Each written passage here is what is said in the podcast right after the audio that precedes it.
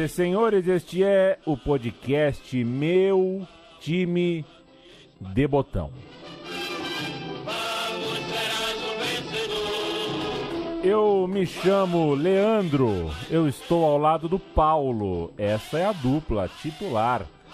É, e não que a gente tenha banco de reserva, né, Paulo Júnior? Eu não sei se a gente uh, uh, se a gente tivesse que substituir um de nós, por exemplo, né?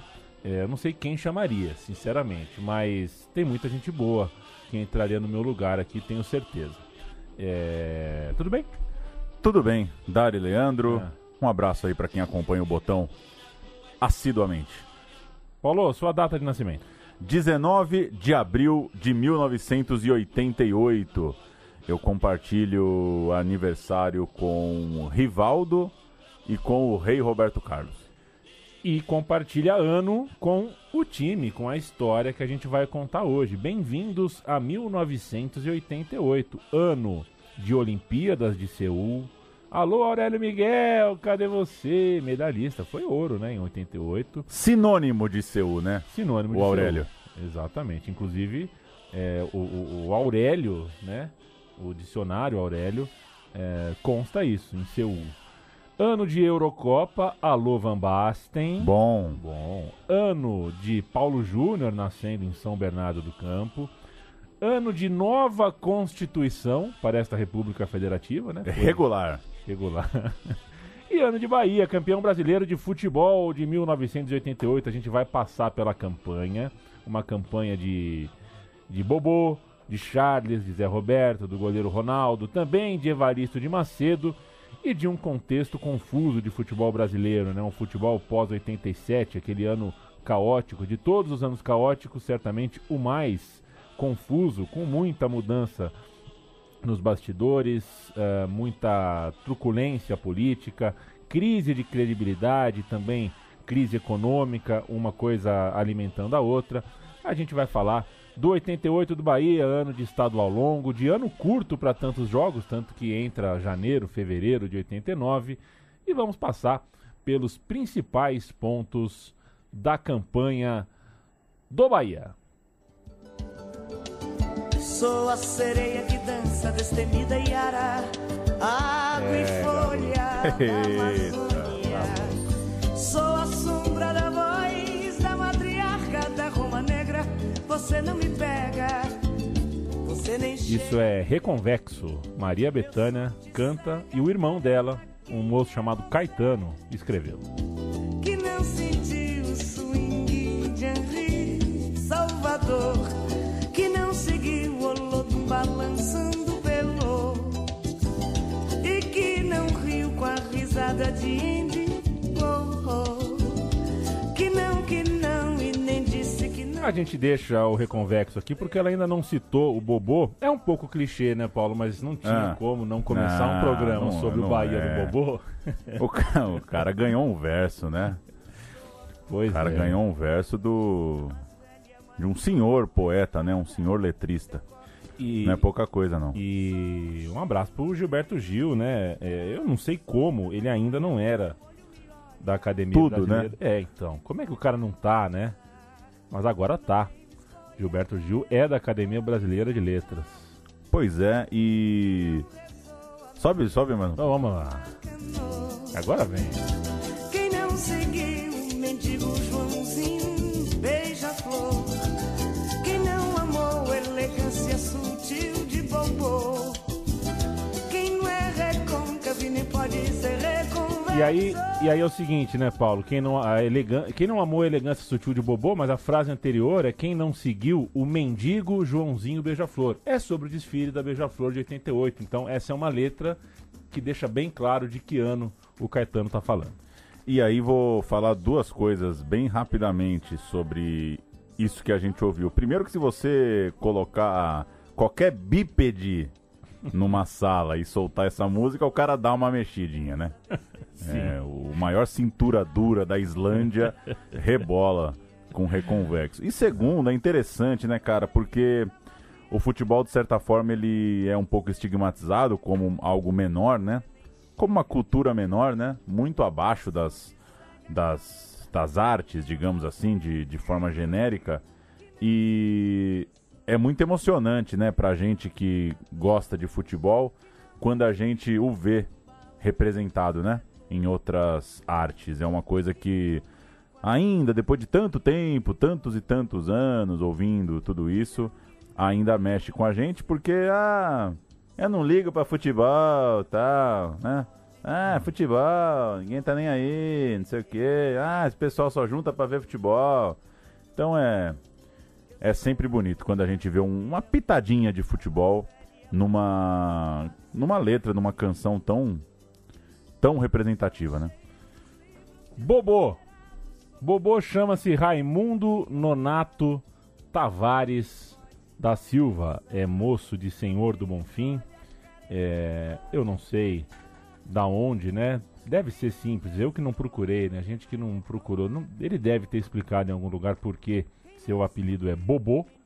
É, e ele tinha 25 anos no dia principal dessa campanha do Bahia em 88, quase 26, quando começou aquele campeonato brasileiro. Ele é cria do próprio Bahia, se profissionalizou pela Catuense, mas fez a base no Bahia. Jogou algum tempo na Catuense, na primeira metade dos anos 80, e chegou de volta ao clube onde começou, o Bahia, em 85. Pra chegar bonitão com esse time de 88, é, né? O Bobo chega em 85, temos três anos de espera aí. São três anos no- nos quais o Bahia dá volta olímpica estadual em 86, campeão, 87, bicampeão, e em 88, tricampeão estadual, tricampeão da Bahia. No ano de 86, venceu a própria Catuense para erguer a taça e fez o jogo das faixas num Bavi. O Vitória era treinado pelo grande Aimoré Moreira, último ano da carreira do ilustre treinador.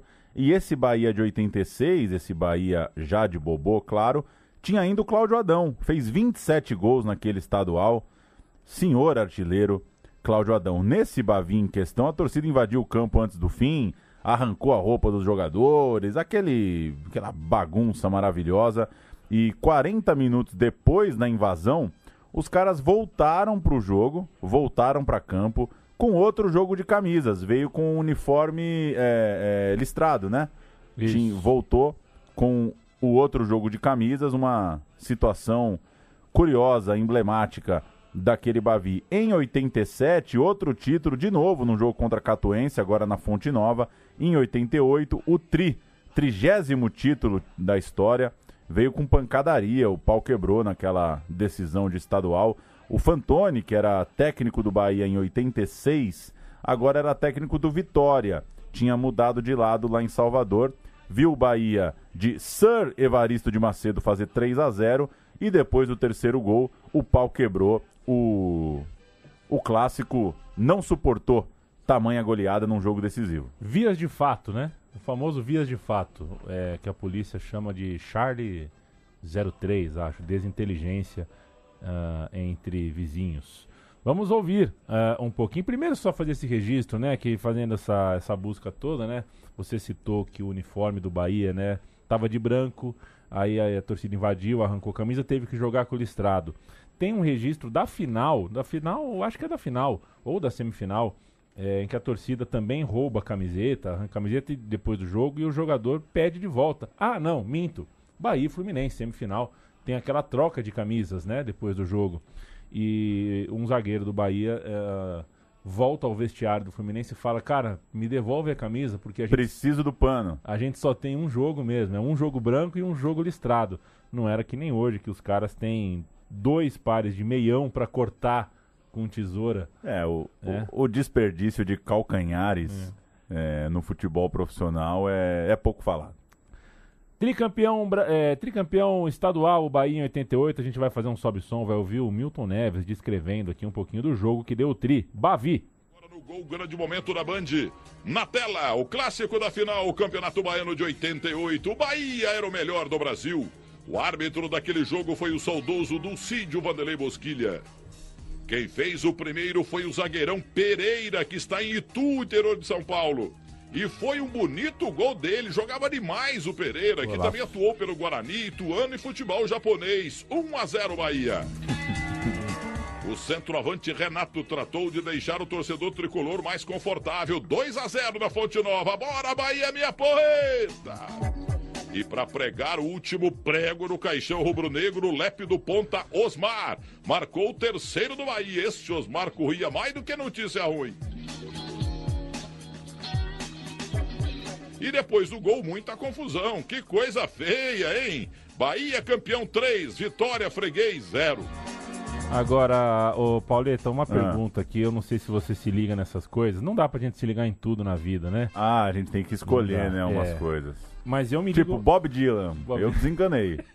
Não vai ser nessa vida que eu vou mergulhar ali no Bob E Dylan. The Boss, Bruce Springsteen. Tá Não, também, não, dar- no way, no way, man, no, no, no, no way, no way. Mas e quanto a redes de futebol? Você se liga em redes de futebol? Cara, talvez não tanto como você. Por quê? Que rede que pingou A aí? rede da Fonte Nova, né? Ah. Aquela, aquela rede.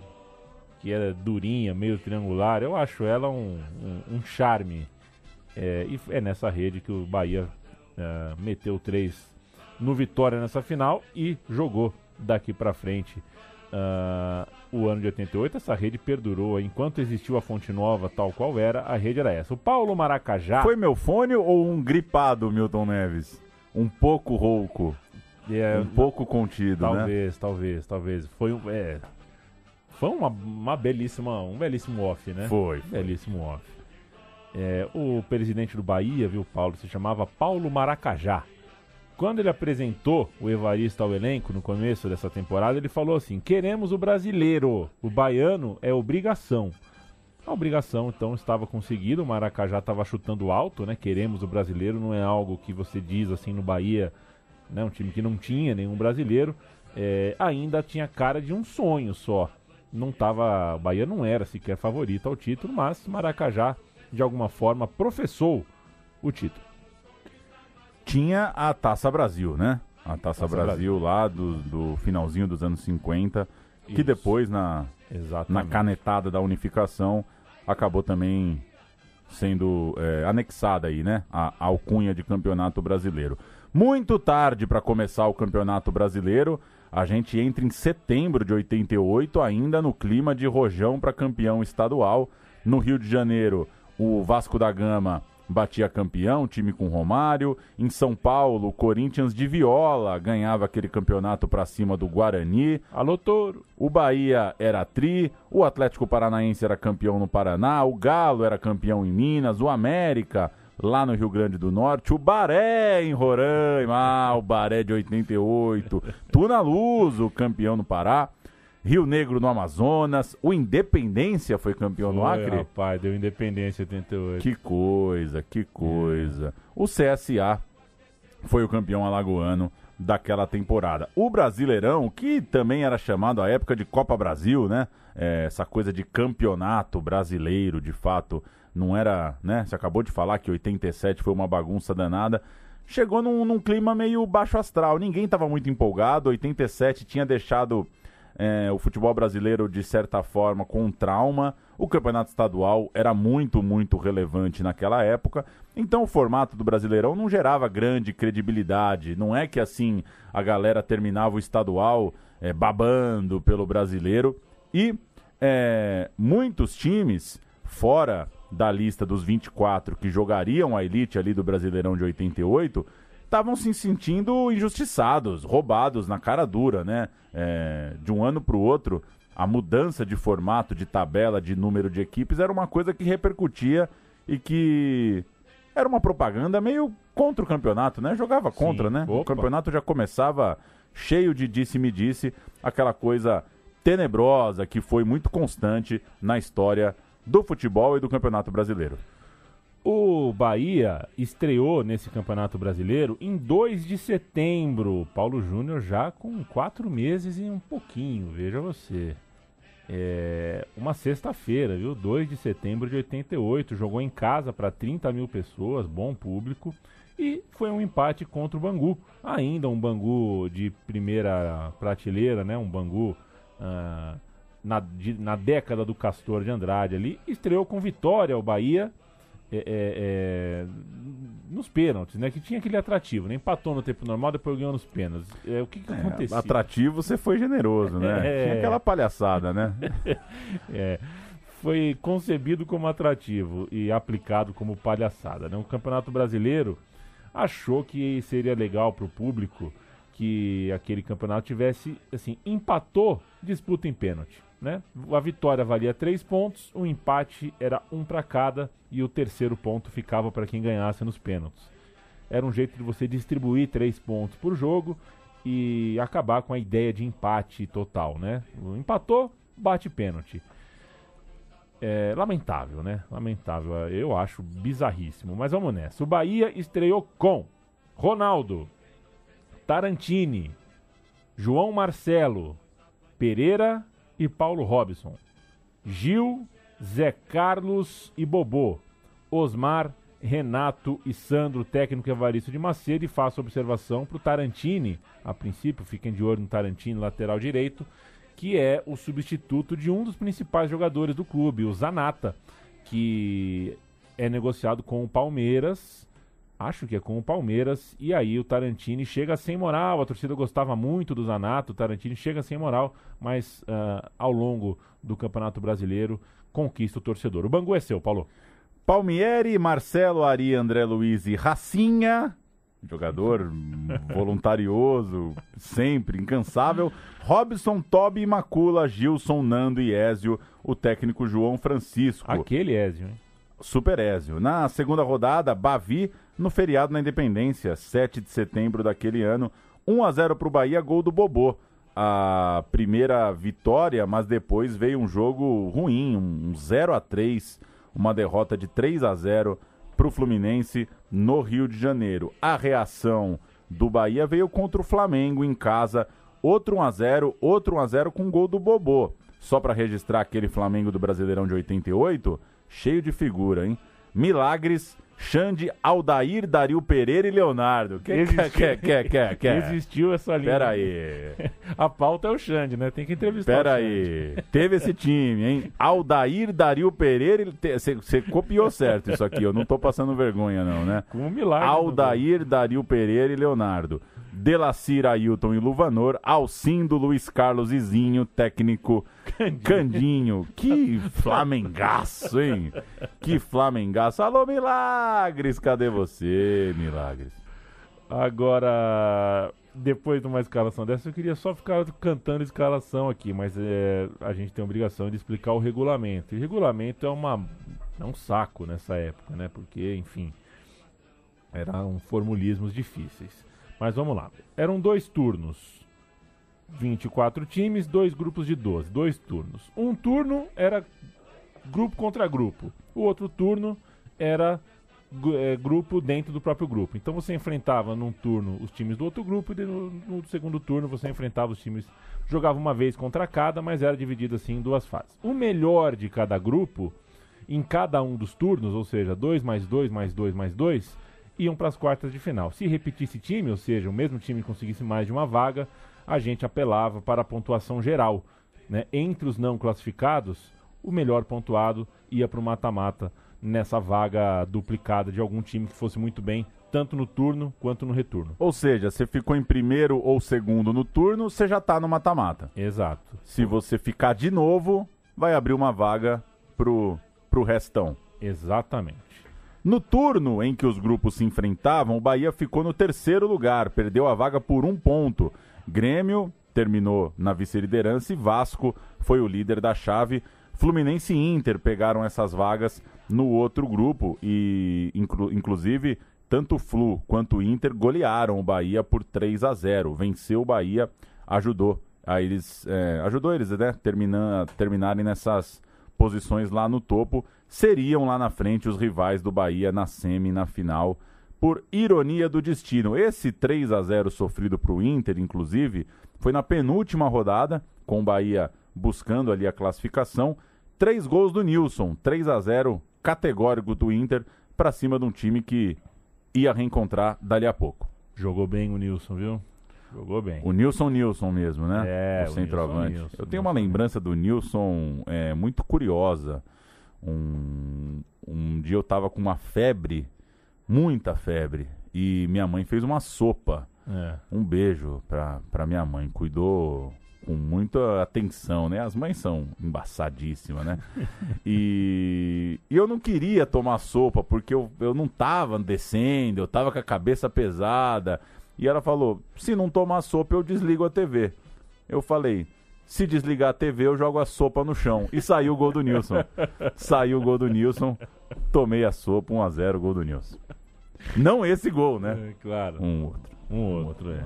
E teve um. Acho que, acho que nesse mesmo jogo aconteceu de um volante não fazer uma, fa- fazer uma falta desnecessária num rapaz chamado Marcelinho Carioca.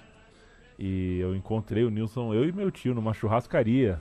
É, ele, ele com muitos outros jogadores, aquela, aquela mesa de master, sabe? Ah, tá ali. Pré-zap, hein? Pré-zap. Pra marcar tinha que ligar mesmo. Exato. Olá, por favor, o Nilson.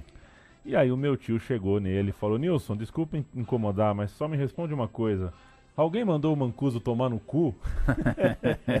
e ele falou, porra, o Mancuso tirou o meu gol do tri, né? E deu uma risada, assim, de fato. Estamos falando da final de 95, que tem episódio particularmente um dos meus preferidos. Procura aí no, no feed, né? Corinthians de 1995. Esse episódio é, é um dos meus preferidos, acho que do Paulo também. Ah, vamos lá. Com a derrota, né? O Bahia perdeu do Inter por 3 a 0 três gols do Nilson. O Bahia entrou na última rodada precisando vencer a Lusa no Canindé e torcer pelo tropeço do Grêmio contra o Goiás. Não aconteceu nenhuma coisa, nem outra coisa, o Bahia não se classificou. Tinha a segunda fase pela frente, ou seja, os duelos dentro do próprio grupo, 11 rodadinhas, papum, e a esperança de passar se não como primeiro ou como segundo, como ficou em terceiro nessa primeira perna, né? Tava bem. Estava bem na campanha geral. Então, era importante ir somando pontos, mesmo sem estar em primeiro ou em segundo. Nessa fase, destaque para a rodada 9 de 11, ou seja, já na reta final, quando o Bahia fez 2 a 0 no São Paulo, no Morumbi, e dormiu. E acordou, claro, porque quem se dormiu acordou, né? Não tem jogo de Eu madrugada. gosto, é, dormiu na ponta, mas tem jogo 7 da manhã, né? e acordou em segundo lugar do grupo. Tava bem, tava perto das quartas de final. Na rodada seguinte, 1 a 0 em cima do Palmeiras, na Bahia, gol de falta do zagueiro Pereira, que fazia uma temporada de redenção. Ele tinha sido bastante criticado, perseguido pela torcida depois de uma firula que custou muito caro em 87 contra o Flamengo, né? Uma, um vacilo do Pereira, gol do Bebeto, e ele foi mantido no time para 88 pelo Evaristo de Macedo, foi inclusive do Pereira o primeiro gol na final do Baiano daquele ano, e agora de falta ele mantinha o Bahia na parte de cima da tabela, segundo lugar. Então é isso. Ganhou do São Paulo, ganhou do Palmeiras, ficou perto, mas não conseguiu vaga. Vamos para a segunda fase, agora sim falar da segunda perna dos jogos dentro do próprio grupo. Termi começou fazendo três pontos contra o Cruzeiro. É, depois, pouco depois, fez dois contra o Guarani, né? Porque empatou e ganhou nos pênaltis. Ou seja, é, é, tava legal, né? Com, com três jogos, tinha dois empates, uma vitória nos pênaltis e uma vitória no tempo normal. Tava com uma pontuação boa. Mas num jogo de volta para casa contra o Botafogo pela rodada 4, uma derrota deu uma balada nas estruturas, no rumo do time. Bahia 0, Botafogo 1, um, seguido de uma raiva, uma ira da torcida tricolor, parte, né? O famoso, o famoso, um pequeno grupo, né? Uma pequena minoria invadiu, violou o vestiário, é, apontou dedo, o famoso dedo em riste no vestiário. Ali foram cobrar os jogadores no vapor do vestiário. É, enfim, aquela coisa frente a frente, uma, uma discussão forte. E o Renato, que era o mais contestado, o Renato era o centroavante, não, camisa 9 desse time, estava mal. Ele no dia seguinte chegou no treino e falou que não queria mais jogar, queria se desligar, não estava afim de jogar diante de tudo que tinha ouvido da torcida uh, na véspera, depois da derrota para o Botafogo. Então, o Renato foi desligado do elenco a partir daí. E aí pinta o garoto Charles para completar o time, veio da base aos 20 anos, fazia sua estreia três dias depois dessa derrota para o Botafogo em casa contra o Corinthians. Ele entrou para jogar os 15 minutos finais e marcou o dele. Saiu comemorando com a camisa rasgada, uma baita de uma cena. O Bahia venceu. O Charles virava xodó daquele time, daquele elenco, daquele tempo para a torcida do Bahia. Vamos ouvir o gol do Charles? Vamos ouvir. No finalzinho, mais um golaço em Charles. Olha o Charles aí, atenção. Olha o gol, acompanhe. Olha só o Charles, é, quem é bom já vem do ovo. Bahia, quarto lugar no grupo B, 2, Corinthians ainda líder, zero. Corinthians ainda líder, não ficou como líder. Rodada seguinte, Criciúma 0, 1 Bahia. De novo o gol do Charles, o Anjo, né? Foi apelidado como Anjo assim que surgiu, o Anjo Charles. Uma semana depois, aí jogaço, né? Bahia 5, Santos 1. O jogo aconteceu na Fonte Nova. É, só um minutinho que meu, minha tela simplesmente apagou. Bahia 5, Santos 1 na Fonte Nova, agora com o Charles no time titular e, claro, marcando o seu golzinho. Vamos fazer um sobe-som, vamos ouvir um pouquinho um Coré-Coré aqui de Bahia 5, Santos 1, no dia 7 de dezembro de 88. Continua apertando o tricolor. Ajeita. Para a chegada de Zé Carlos, olha o gol, bateu lá dentro. Zé Carlos! Pois é, e o peixe tá na rede. O peixe tá na rede. Na marca de 15 minutos está o balanço do tempo da fonte. A cobrança de Mendonça, fechada com muito perigo. Giba! Bateu na trave, olha só, bateu lá dentro. Gol! Sócrates! Sócrates, ele. Agora a cobrança de Edinho aqui no setor direito, veja a batida. A meia altura, Zé Carlos tentando defender o Ferreira, olha o gol. Gol! Charles! Na marca de 4 minutos, este é o balanço do tempo da fonte do futebol. Tá lá escrito. Bahia 2, Santos o Peixe tem apenas um. Era isso que eu queria ouvir, o gol do Charles. O Bahia jogou com Sidmar, que era o goleiro titular, Edinho, depois Tarantini, João Marcelo Pereira, dupla cativa aí durante o campeonato, e Paulo Robson. No meio de campo, Paulo Rodrigues, um reserva que jogou bastante, Gil e Zé Carlos. No ataque, Osmar, Charles e Marquinhos, Varício de Macedo técnico, entraram Tarantini na lateral direita, Sandro no ataque. Santos Futebol Clube de Newton, Heraldo, Nildo, Cássio e Luiz Carlos, César Sampaio, Mendonça e Sócrates, César Ferreira, Júnior e Giba, o técnico Marinho Pérez, que rolezaço, É, hein? Que baita de um rolê esse Santos. A gente falou do Bobô, falou do Charles, falou do zagueiro Pereira, foi passando um pouco pelos personagens desse time e uma grande figura é o Zé Carlos, meia esquerda durante essa campanha. Você acabou de cantar o time, né? Paulo Rodrigues, Gil e Zé Carlos nesse jogo contra o Santos. E antes era lateral, às vezes ponta, tinha também faro de artilheiro. Foi um desses antecessores de figuraças como Viola ou Paulo Nunes, né? Ele jogou capoeira para comemorar um gol na semana do centenário da abolição. No Dia dos Pais, foi lá no Orelhão, né? Comemorou, pegou o telefone do gancho. Era um e- performático. né? é, ligou pro. Brincou ali como se ligasse pro seu pai em, em homenagem ao Dia dos Pais. Um figuraço. Eu me lembro de uma copinha, né? Que um, um- Tava num jogo que o centroavante já tinha amarelo, fez o gol, pegou o telefone do orelhão, foi expulso pelo árbitro.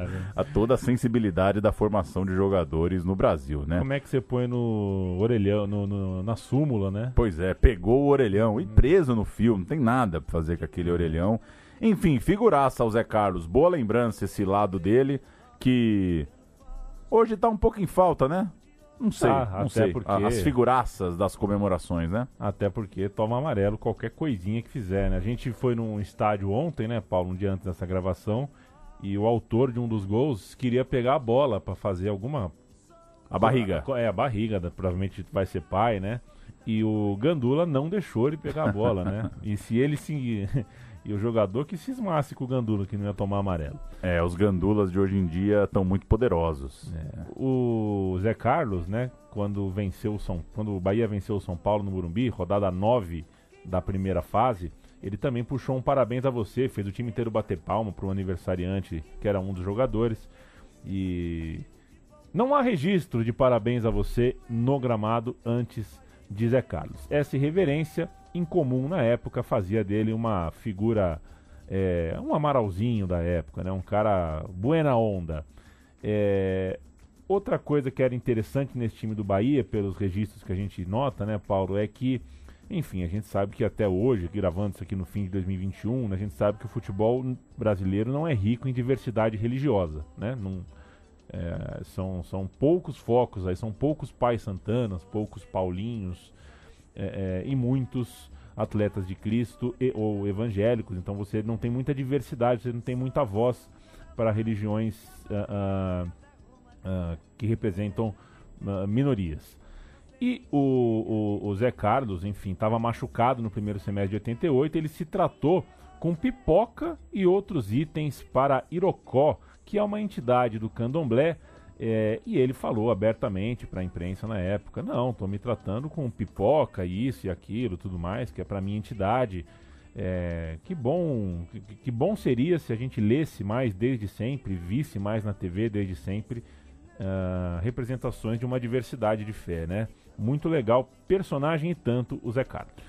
Pois é, voltando ao campeonato, o Bahia terminou no quarto lugar ao término dessa nova fase, não daria vaga, não fosse o Vasco terminar em primeiro do grupo. Como o Vasco já tinha conseguido a vaga no primeiro turno, essa vaga era herdada pelo time com mais pontos na somatória das duas fases e dava Bahia, que de quebra chegava com a quarta melhor campanha no geral. Ou seja, não pegou as vagas diretas, mas estava no bolo. Era sim um dos melhores times da temporada. E desnecessário dizer que nisso a gente já está estourando o ano de 88.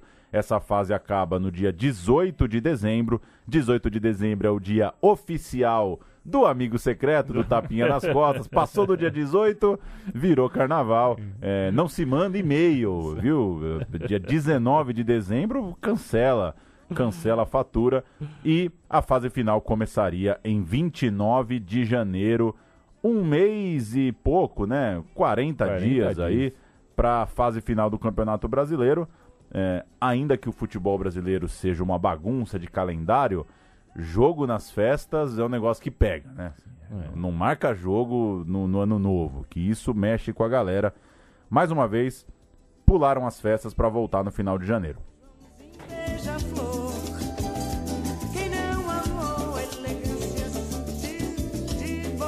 fazer um sobe-som aqui para representar o Natal e o Ano Novo, curtido, né? Um pouquinho de gandaia. E coitado do torcedor, né? Que teve que esperar 40 dias para ver o seu time, enfim, jogar as quartas de final. Uh, muito tempo, né? E que loucura, né? É, porque os jogadores tiraram férias nesse período, né? Então você tira férias de Natal, tira férias de Ano Novo, primeiros dias de janeiro, aí volta aos treinos sempre com aquele quilinho a mais. Do Chester. É, uma, uma bochechinha ali a mais, e uma ferrugem para tirar. Quer dizer, é outro ritmo, né? Você faz uma pré-temporada para jogar uma fase final de Campeonato Brasileiro, que seria jogado não no dia 10 né, de, de janeiro, mais para frente, ou seja, uma paralisação capaz de mudar as dinâmicas. Há quem diga que é isso que explica a queda do então bicho-papão do campeonato, o Vasco da Gama não uh, manteve o pique da remada, foi eliminado nas quartas de final. E quando o campeonato para 40 dias, quem melhorou, aproveitou a parada, né? Quem Exato. piorou, não perdeu o embalo. Perdeu o embalo. o Vasco fez a melhor campanha, passou o Natal favoritaço, acabou eliminado nas quartas de final para o Fluminense, uma reedição da decisão de quatro temporadas antes. Foi com prorrogação, foi com loucura, o Vasco perdeu a ida, perdia a volta, virou o placar com um jogador a menos e aí na prorrogação esse jogador a menos fez diferença. O Fluminense com um a mais fez 2 a 0 e se classificou. A princípio, a queda do Vasco parecia uma boa notícia para todo mundo. O Vasco dava a pinta de ser, de fato, o time mais assustador, o bicho-papão do campeonato. Mas o Bahia ainda tinha que tirar o esporte para aí sim pensar num encontro diante do Fluminense. E como era de se esperar, essa coisa de trocar o ano pega também para contratos, né? A maioria dos jogadores firma contrato no ano, no ano é, janeiro, dezembro, né? No ano do calendário. O Bahia perdeu o Sidmar, goleiro, foi para Portuguesa, e o Pereira, esse que a gente falou tanto, o zagueiro do gol de falta, o zagueiro da redenção no ano de 88, assinou com o Guarani depois de ser afastado por problemas ali com o Bahia. Duas baixas importantes. O time voltava para janeiro sem o goleiro e sem o zagueiro. Me lembro do Sidmar. Me lembro do Sidmar. Uma das primeiras vezes, uma das primeiras memórias que eu tenho de estádio é um jogo da portuguesa com esse menino aí, Sidmar. É... Sidmar ou Siman? Sidmar. Perfeito. São, pra quem não entendeu a comparação, goleiros com nome de mar, né? É. O Siman, que na tradução pode ser conhecido como marinheiro também. Quem é de velha guarda do meu time da de, de botão sabe do que eu tô falando. Duas baixas, então, na defesa, na retaguarda, na cozinha do Bahia. E entrou no lugar, na zaga, o João Marcelo, um menino da base, alto, vigoroso, né? Ele, inclusive, faria em 93, estaria no outro time da cidade, né? No Vitória. Jogaria a final, foi vice-campeão brasileiro pelo Vitória em 93. Completei meu álbum de 93 com o João Marcelo. Com o João Marcelo. É. Então deve ser, Acredite se quiser. que Você tem que encontrar ele um dia na fila do cinema e contar essa pra ele. E no gol entrou o Ronaldo, que acabou se tornando, e a gente vai ver daqui pra frente, o personagem ah, dessa reta final. Um cara grandíssimo nessa história, mas estava no banco, né? E nas quartas de final ele foi muito bem. O Ronaldo, que hoje é advogado, Não. É, ele exerceu, ele eh, exerceu o advocatício. Acho que em Itu. Tinha 20. Igual o off do Milton Neves ali. Isso. Jogou no Guarani, no Ituano, no Japão. É, é um aposto que serve para 80% dos jogadores. Esse aí jogou no Guarani, no Japão. Pois é, eu fui jogar, eu joguei um jogo contra o Master do CSA, né? Um dia desses lá em Maceió, Paulo. E a resenha antes do jogo lá, o treinador falou, ó, o centroavante tem que ficar esperto que ele já jogou no Japão, tal, disse que ele é bom, sempre É. tem realmente. Essa, essa é uma titula. Ronaldo, advogado Ronaldo, a- então tinha 29 anos, era cria do clube, embora não estivesse lá o tempo inteiro, ele passou por outros lugares, estava ali de volta e pegou um rabo de foguete pegar uma reta final de brasileiro e o esporte, vale dizer, era campeão brasileiro, né? Foi campeão em 87, então chegava grandão, cheio de moral, com peito estofado, saindo na frente, inclusive, logo no início do jogo no, na Ilha do Retiro. Conhece ele do Retiro, pô? Não. Aos- Ao vivo, né? Ao vivo, claro. É, mas Recife conhece. Conheço. Aos 32 do segundo tempo. Quer dizer, conheço. Carnaval, né? Carnaval. Ah, Palhaçada. É, ca- conheço é Steve. Steve conheço. Ah, esse conheço, Steve. É, 32 do segundo tempo, o Video Sport vencia o Bahia, mas deixou de estar na frente porque Charles, Charles Anjo, que personagem, que figura. Oba, oba, oba, chá. É, vou achar aqui, né? Vou achar. Vai, vai. Não, porque o Charles empatou o jogo. Ah, cadê, cadê, cadê, cadê? Puta, que é muito bom esse disco inteiro, né? Do Jorge Ben. E o Charles empatou o jogo na Ilha do Retiro.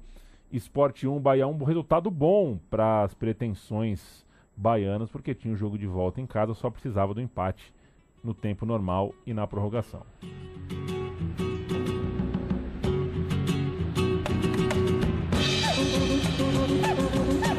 Isso é 1969, Jorge Ben.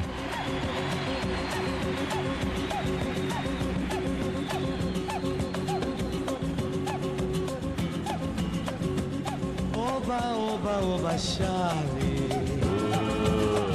Como é que é, my friend Charlie? Como vão as coisas, Charlie? Charles, anjo 45, protetor dos fracos e dos oprimidos. É bom demais, né? Pô, até sair no Teatro Mars, hein? Vindo suado de São Bernardo já. Nossa, comeu topper. É bom demais. Eu esses dias assisti, eu tenho assistido um vídeo de um americano que faz reacts de músicas, né? Ah, já peguei É, uns. Então, e ele faz um react de Taj Mahal. É. Ele adora o som, evidentemente, porque o som é muito diferente, ele fica, porra, extasiado, mas quando ele começa a prestar atenção na letra, ele fala, porra, ele realmente tá contando a história do Taj Mahal, né? Pois Tipo, é. Como se ele estivesse lendo a plaquinha ali na, do, do As letras do Jorge Ben dá pra ter um react de um brasileiro mesmo, né? Porque é, até entendendo o idioma é curioso se dar conta do que ele tá falando. Bastava pro Bahia empatar nos 120 minutos em casa. Aquele regulamento que a ida e volta tem vantagem, mas tem prorrogação. E foi isso que o Bahia conseguiu, mas a um custo muito alto. Foi a noite do Ronaldo, que fez algumas defesas cruciais, a mais icônica delas, num chute do Nando, cara a cara, já na prorrogação. O Bahia não jogou bem, não dá para dizer que, que, que dominou o rival. Muito também porque o Bobô jogou no sacrifício, tava com uma inflamação na gengiva. É mole? Que isso, mas conseguiu o Bahia por um tris a vaga na semifinal. O duelo nordestino foi muito, muito suado, mas o Bahia passou pelo esporte, conseguiu seguir no Campeonato Brasileiro. A gente vai ouvir um sobe-som do Lazzaroni, técnico da seleção brasileira, no estádio e depois ainda vai falar o Ronaldo, vão falar outros jogadores. Um sobe-som para o Bahia avançando no mata-mata do Brasileirão. na minha opinião, o goleiro Ronaldo, que garantiu esta classificação em defesas milagrosas, inclusive esta última aos 45 minutos. Zero. Um jogo truncado, que dá para tirar alguma coisa, Lazarone? É toda a emoção né, de uma partida decisiva, onde as equipes se empregaram bastante. É, houve um predomínio maior sempre da marcação. Bom, você especulou que você veio aqui a Salvador observar três jogadores. O Ribamar do Esporte, o Zé Carlos e o Bobô do Bahia. Como é que você analisa o comportamento desses jogadores na partida? Eu vim observar todos os atletas das duas equipes. É, é, tá Com bom. relação a plano de trabalho, Mau dá pra humor, aproveitar alguma caralho. coisa no futebol do Norte e Nordeste? Se Deus quiser, sim. Alô, Ronaldo. Infelizmente, né? Aliás, felizmente que o Bahia classificou. Eu quero agradecer a todos que confiaram em mim. Que aqueles que não confiam, não tenho muito Peraí, a peraí. é, vá. Ele confundiu felizmente Ele com confundiu. infelizmente. Ele confundiu. Vamos voltar aqui. Que... é- Se Deus quiser, sim. É, infelizmente, né? Aliás, felizmente que o Bahia classificou. Eu quero agradecer a todos que confiaram em Monstro, mim. monstro. Que aqueles que não confiam, não tenho muito a falar. Agora não tem mais jeito, tem que confiar. É, mas. Acho que. Valeu muito essa vitória pra mim. Muito mesmo. E essa rouquidão? O jogo começou marcando bem e é difícil. Ei, Ronaldo. Ronaldo desabafando, mas não ficou claro aí qual que era a bronca que ele tinha. Descrito pela revista Placar como um time rápido e eficiente do meio para frente, mas com uma zaga desentrosada, é, o Bahia, que mostrou ah, força né, com esse goleiro que veio do banco para fechar o gol, mostrou força lá atrás e tinha um desafio em comum com o Fluminense, não Ah. era nada de campo. né? Tanto Bahia quanto Fluminense, né, vêm de cidades muito festivas nos dias de Momo, né? É, então, estamos aqui começando fevereiro, ambos os times tinham uma, um carnaval, né? É, é, a final, a semifinal seria disputada após o carnaval. Carnaval da Bahia e o carnaval do Rio de Janeiro, muito fortes ambos. E a gente sobe som aqui, Pauleta. Vamos, isso aqui é uma beleza. batalha mais disputada do carnaval é o Bloco Eva. Ricardo Chaves cantando o seu sucesso, Eva.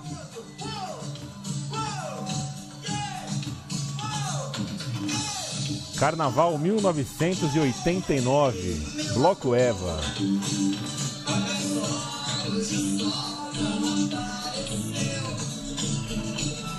Nossa, que, que coisa, que novinha. Daniela Mercury.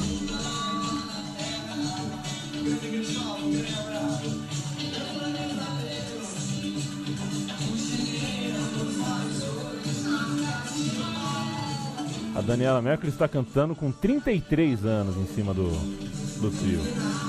Não, menos, pô. Desculpa, 23. Ah, bom. 23.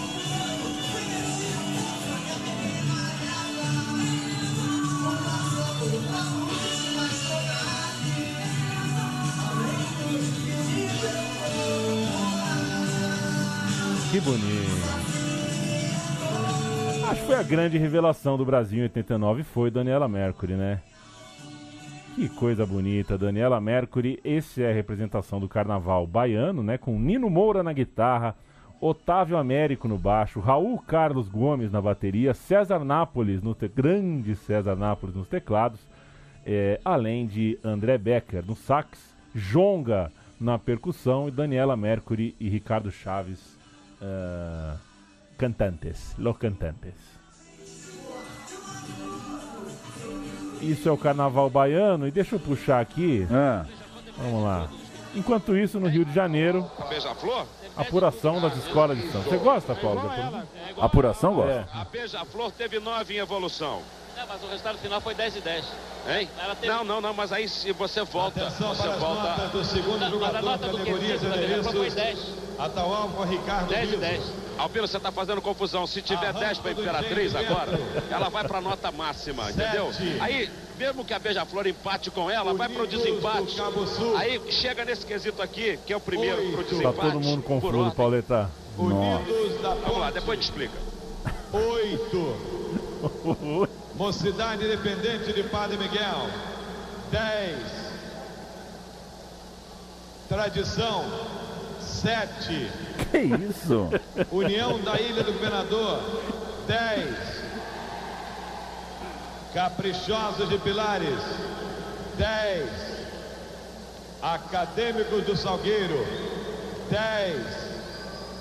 Estação Primeira de Mangueira. Nove.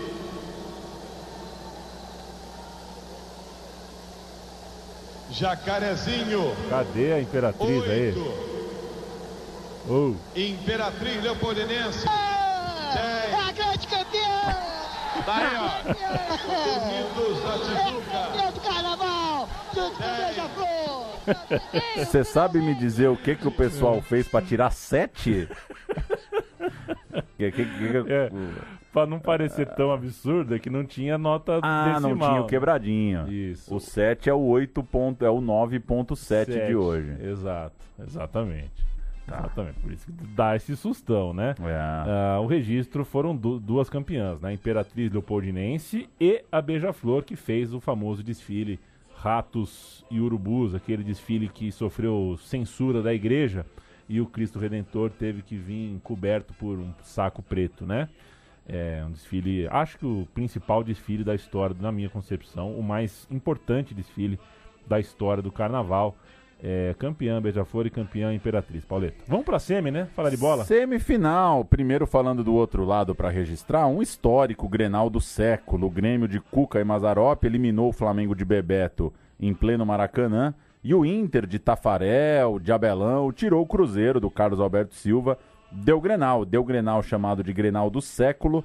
Nome, né? Alcunha daquele duelo semifinal, já no começo de 89. 0 a 0 na ida e vitória colorada na volta de virada em casa com um a menos, 2 a 1 gols do Nilson, de cabeça para empatar, de pé direito para virar. O Inter passava pelo seu maior rival para ir à final do Brasileirão. Grenal ou Intêmio? Grenal. Melhor, né? Melhor, essas foram bem demais, né? É, foram muito bem, né? É, aquelas coisas que você pensa que a gente já nasce sabendo, né? É. Ninguém precisou pensar, né? Pra É. definir o nome do Grenal. Às vezes eu acho que a gente escapou de um Intêmio. É. É, seria muito ruim se fosse Intêmio. O Bahia, vamos para outra semifinal, né? O, já contamos aqui o Inter na outra semifinal, Bahia e Fluminense. O Bahia fez uma boa partida no Maracanã, dizem os relatos, mas a revista, por exemplo, Placar, indicou que mesmo com o Bahia não jogando mal, jogando bem, o destaque do time foi de novo o goleiro Ronaldo, mais uma grande participação do novo camisa 1. O Bahia voltou para sua cidade com 0 a 0 encheu a torcida de otimismo, mas encheu demais. Ah, não só de otimismo, como de gente a Fonte Nova. Né? O jogo de volta, com mais de 110 mil torcedores, foi um caso ah, perigoso de segurança pública mesmo. A Fonte Nova esteve perto de uma tragédia mesmo. Foi uma superlotação, gente do lado de fora, uma coisa muito muito af- é, é aflitivo de ver, embora bonito, uma lotação tão grande. Vamos fazer um sobe som, matéria da Globo, com Fala Povo, Cambista e um pouquinho do jogo. Com cor e alegria que o torcedor baiano chega à Fonte Nova. Tá acreditando no Bahia, amigo? Com certeza, pai. Hoje é 3 a 0 de fé. Mas para entrar no estádio, a alegria precisou ceder espaço ao sofrimento. Bilheterias e portões fechados. Ingressos só nas mãos de cambistas. Eu vim torcer pro Bahia, fazer aquela alegria, dar aquela volta olímpica no campo com a bandeira do Bahia, mas eu não tô conseguindo. O cambista quer vender o ingresso de cruzado. Aí não dá, meu irmão. Eu tenho que dar um grito de guerra, de horror. Socorro, meu Deus! A falta de ingresso pelo preço congelado em 60 centavos introduz na festa cena de violência. São momentos de tensão e quase pânico para aqueles que buscam apenas instantes de felicidade com o time do coração. Nem crianças e mulheres escapam. Meu irmão, a gente queria entrar ali numa boa, a polícia na bruta ignorância, numa tremenda covardia, se apoderando do poder que tem, meu irmão. Quebrou a cabeça de meu irmão, dando cacetete, derrubou várias cacetadas em mim. Aqui, ó. Aí, ó. Mas o grito de revolta do torcedor acaba vencendo... É, a gente ri porque o Fala Povo é sempre um retrato de uma época, mas nossa, cenas, ah, cenas bem aflitivas, bem pesadas na Fonte Nova. O Bahia jogou com Ronaldo, Tarantini, Nilmar, Claudir e Paulo Robson. É diferente essa dupla de zaga aí. Paulo Rodrigues, Gil e Bobô, que foi muito criticado no jogo de ida, não estava bem ainda. Depois entrou o Dico. No ataque, Zé Carlos, o performático das comemorações, Charles, o anjo, e Marquinhos, que voltava de lesão. Ele se machucou ainda na primeira fase, ficou muito tempo fora do time, mas estava de volta no momento crucial. O técnico Evaristo de Macedo. Eu pergunto para Paulo Júnior se ele sabe o Fluminense. Ricardo Pinto, Carlos André, Edson Mariano, Edinho, Copa do Mundo e Edgar, Jandir, volante volante, Donizete e Paulo Andrioli, Romerito, Cacau e Washington, o técnico Sérgio Cosme. E esse Fluminense abriu o placar já aos dois minutos de jogo. Aos 20 o Bahia empatou. O jogo ficou ali com o placar pendurado até o começo do segundo tempo e aí gol do Gil, Bahia 2, Fluminense 1, classificação encaminhada. Acabou assim, o goleiro Ronaldo voltou a desabafar. Lembrou que tinha sete baianos no time titular e nenhum deles pipocou. Era uma provocação a um desafeto ali da época, ao Cláudio Adão, que tinha falado umas bobagens, tinha provocado ali, tinha feito algum comentário em relação a, a regionalismo, né? Dado uma provocada na turma, o Ronaldo fez questão de dizer que o time dos baianos estava assim, firme e forte e ia para uma final. Olha o gol, olha o gol de empate do Bahia na Fonte Nova, gol marcado por Gil. Na frente, o Bahia chegando com o Charles, pode bater. Vai chegando o Charles, Ricardo Pinto, a bola voltou, vai entrando. Olha o Bahia, vai fazer gol!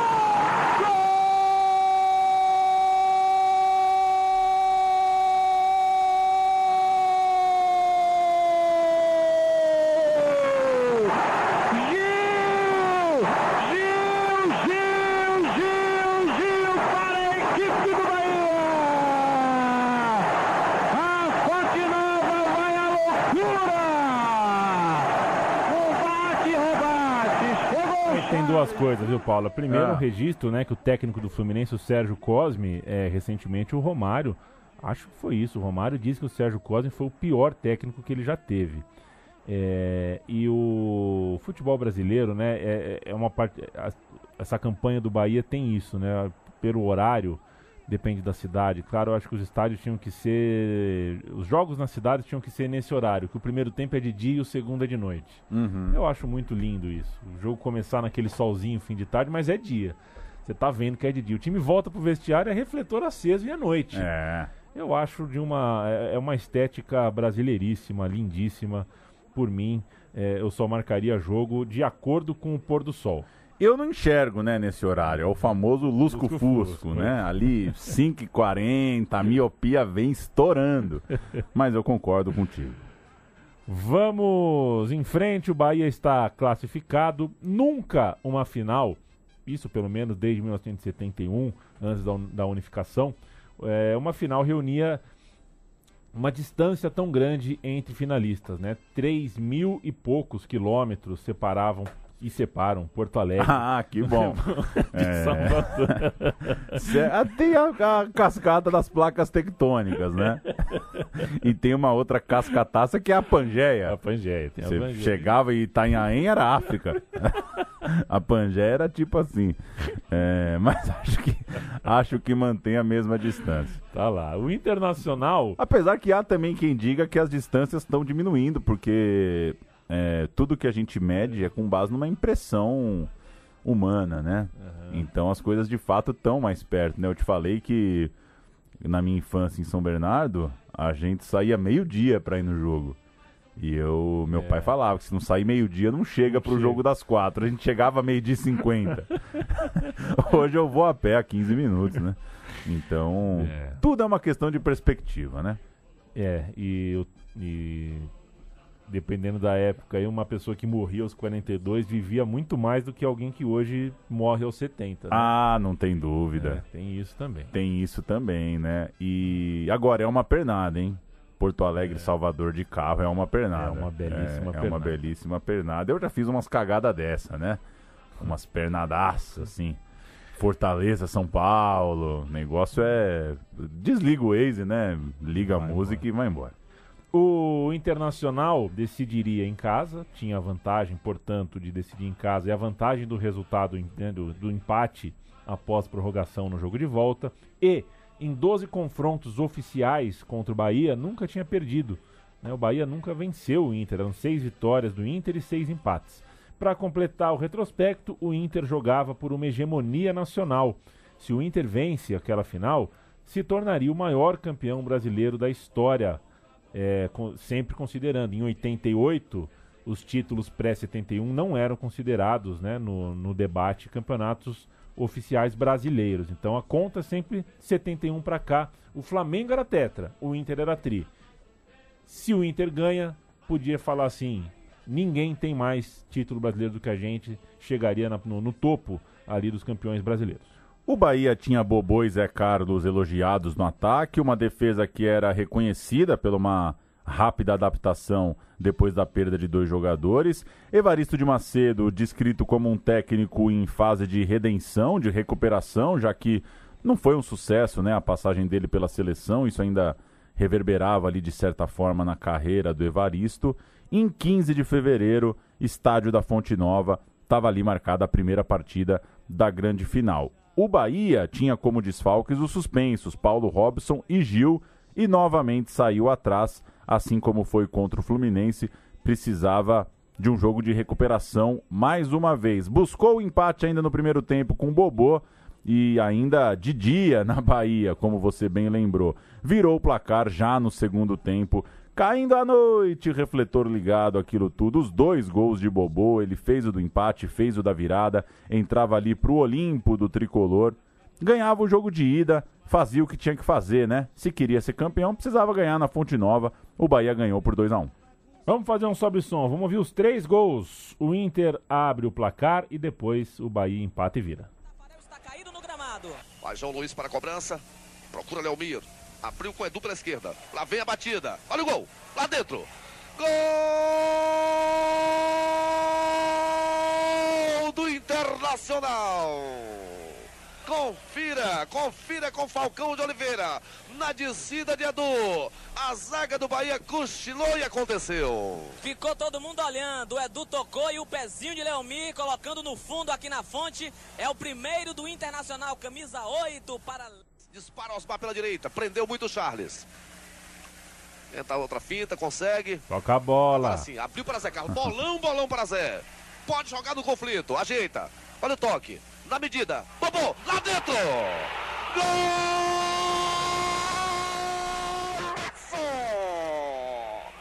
E Bobô sensacional! Confira com Falcão de Oliveira. Tudo começou com o trabalho de Charles. O toque para Zé Carlos. O cruzamento perfeito que foi na cabeça de Bobô. Tafarel dessa vez não viu nada. É o sexto gol de Bobô na Copa União. Dentro. Fez boa abertura para Zé Carlos. Vai tentar fuzilar, não. Abriu com Osmar, na área. Olha lá, bateu. Perdeu Charles, não é possível. Tentou girar. Agora sim, tocou Bobô, lá dentro. Gol!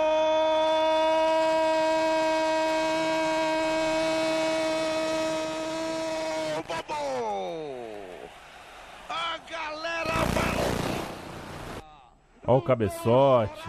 Bahia 2. É, com o problema de cabeçote aqui no videocassete, a gente baixa ah, o áudio bonito. Esse jogo foi um pouquinho mais tarde, acho, viu? Acho que eu retifico aqui vendo as imagens de novo. Primeiro tempo já tava É, caidinha. primeiro tempo já tava num belíssimo lusco-fusco.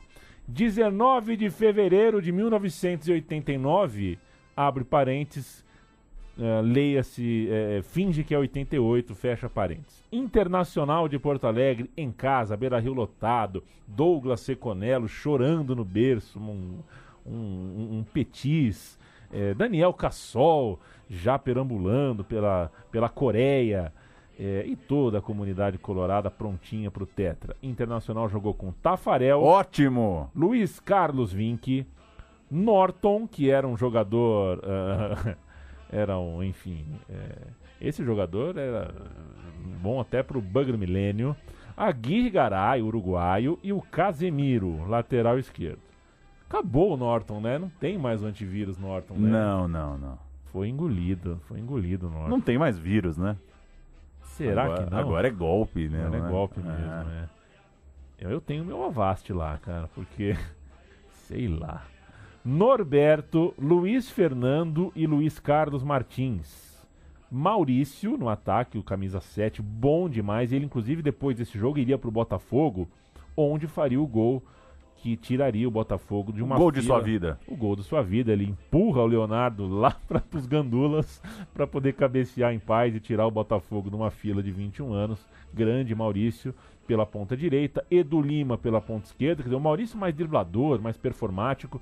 O Edu Lima mais de bater bem na bola, né? E o Nilson centroavante para colocar a bola para dentro. Entrou o Diego Aguirre, hoje técnico do Inter, né? Opa! E o, e o Eider. é, Deixa eu ver aqui. O técnico era o Abel Braga. O próprio.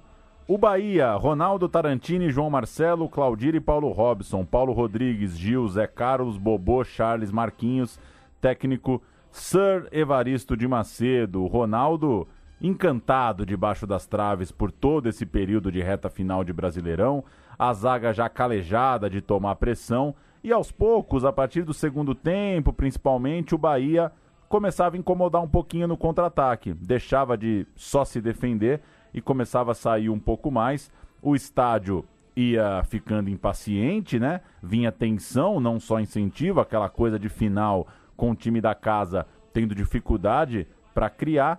O Colorado não achou na etapa final as chances que tinha tido antes do intervalo. No primeiro tempo até esquentou mais, mas no segundo não conseguiu aquela pressão que talvez a torcida esperava. E nos minutos finais foi o Bahia que perdeu várias chances de gol, não precisou do gol. O 0 a 0 bastava e o Bahia conseguiu levar o jogo ao seu ritmo, né? Conseguiu viver um segundo tempo sem a pressão que talvez alguém poderia imaginar que o time da casa faria.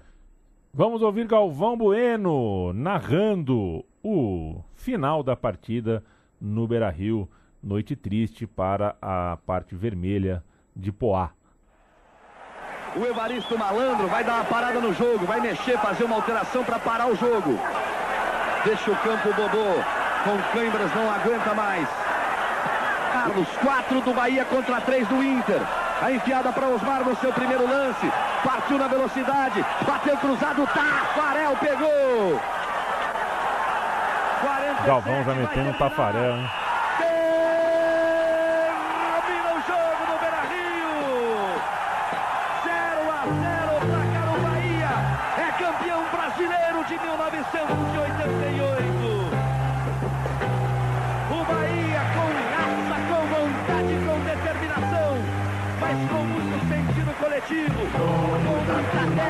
Com jogadores de primeira linha, mostrando que um Bom do essa. Nordeste pode versão, hein? mérito ser campeão brasileiro de futebol. O Bahia soube vir a Porto Alegre, mostrar o seu jogo. O Inter foi valente, o Inter brigou, tentou 90 minutos, mas a festa é do torcedor baiano, porque o Bahia sai com méritos desse confronto, desse resultado de 0 a 0. A Bahia deve estar nesta altura uma loucura. O torcedor baiano faz a festa no estádio do Beira Rio. E a partir de agora está decretado um reinado baiano no futebol brasileiro. Bonita, bonita festa do Bahia com esse uniforme, camisa branca, calção azul, meia vermelha. É o clássico mesmo. Eu eu tentei achar aqui, não vou achar em que versão, né? Eu achei Eu achei o chiclete com banana cantando o hino do Bahia. Fica aqui no fundo, o chicletaço com banana.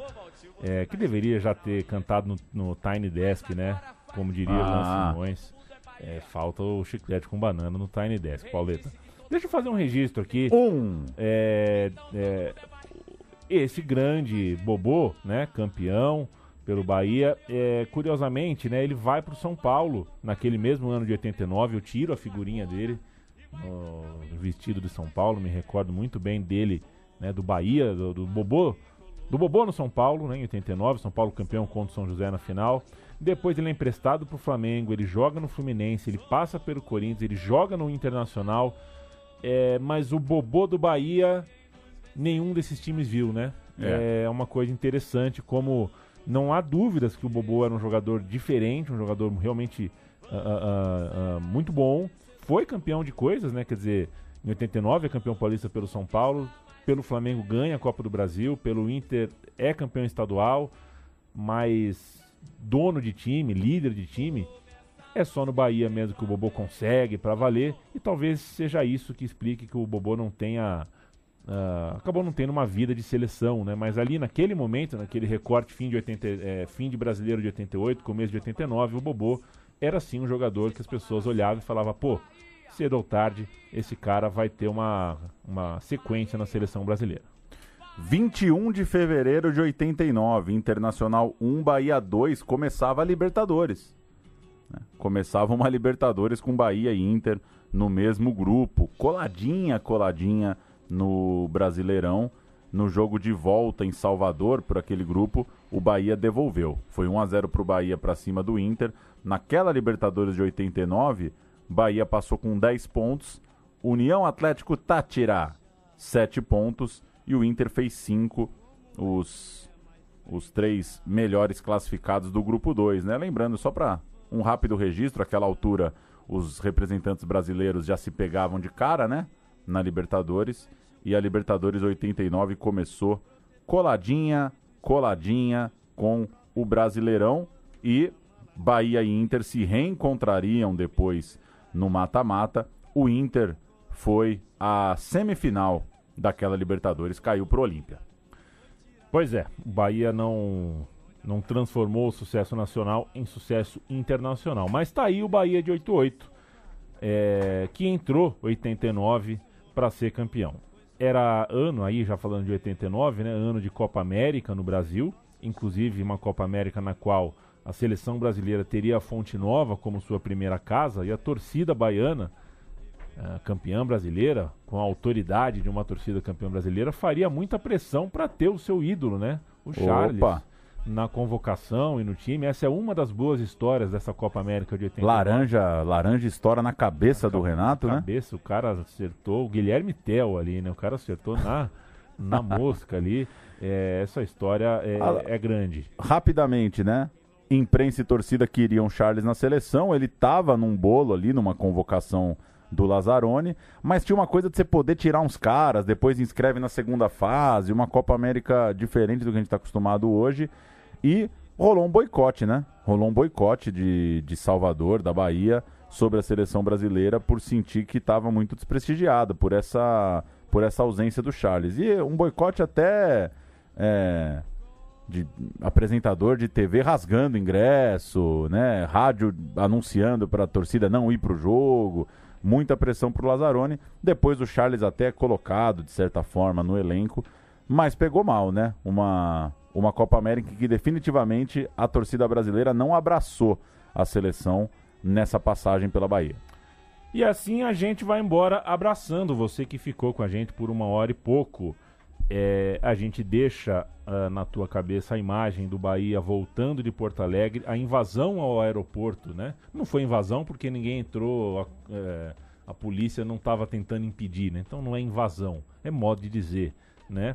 É, mas foi, enfim, né, a torcida do Bahia tomou o aeroporto, todas de, né, não, não tinha um lugar sem torcedor do Bahia no aeroporto, é a chegada do clube de avião ali, o, o Bobô descendo as escadas do avião com a taça, tá? É uma das imagens icônicas dos campeões brasileiros voltaram para a Bahia campeões e são até hoje ah, festejados como os últimos campeões brasileiros daquele estado.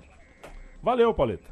Valeu demais. Grande time do Bahia, ótimos personagens e boa lembrança aqui no meu time de botão. Valeu pra você que nos acompanha.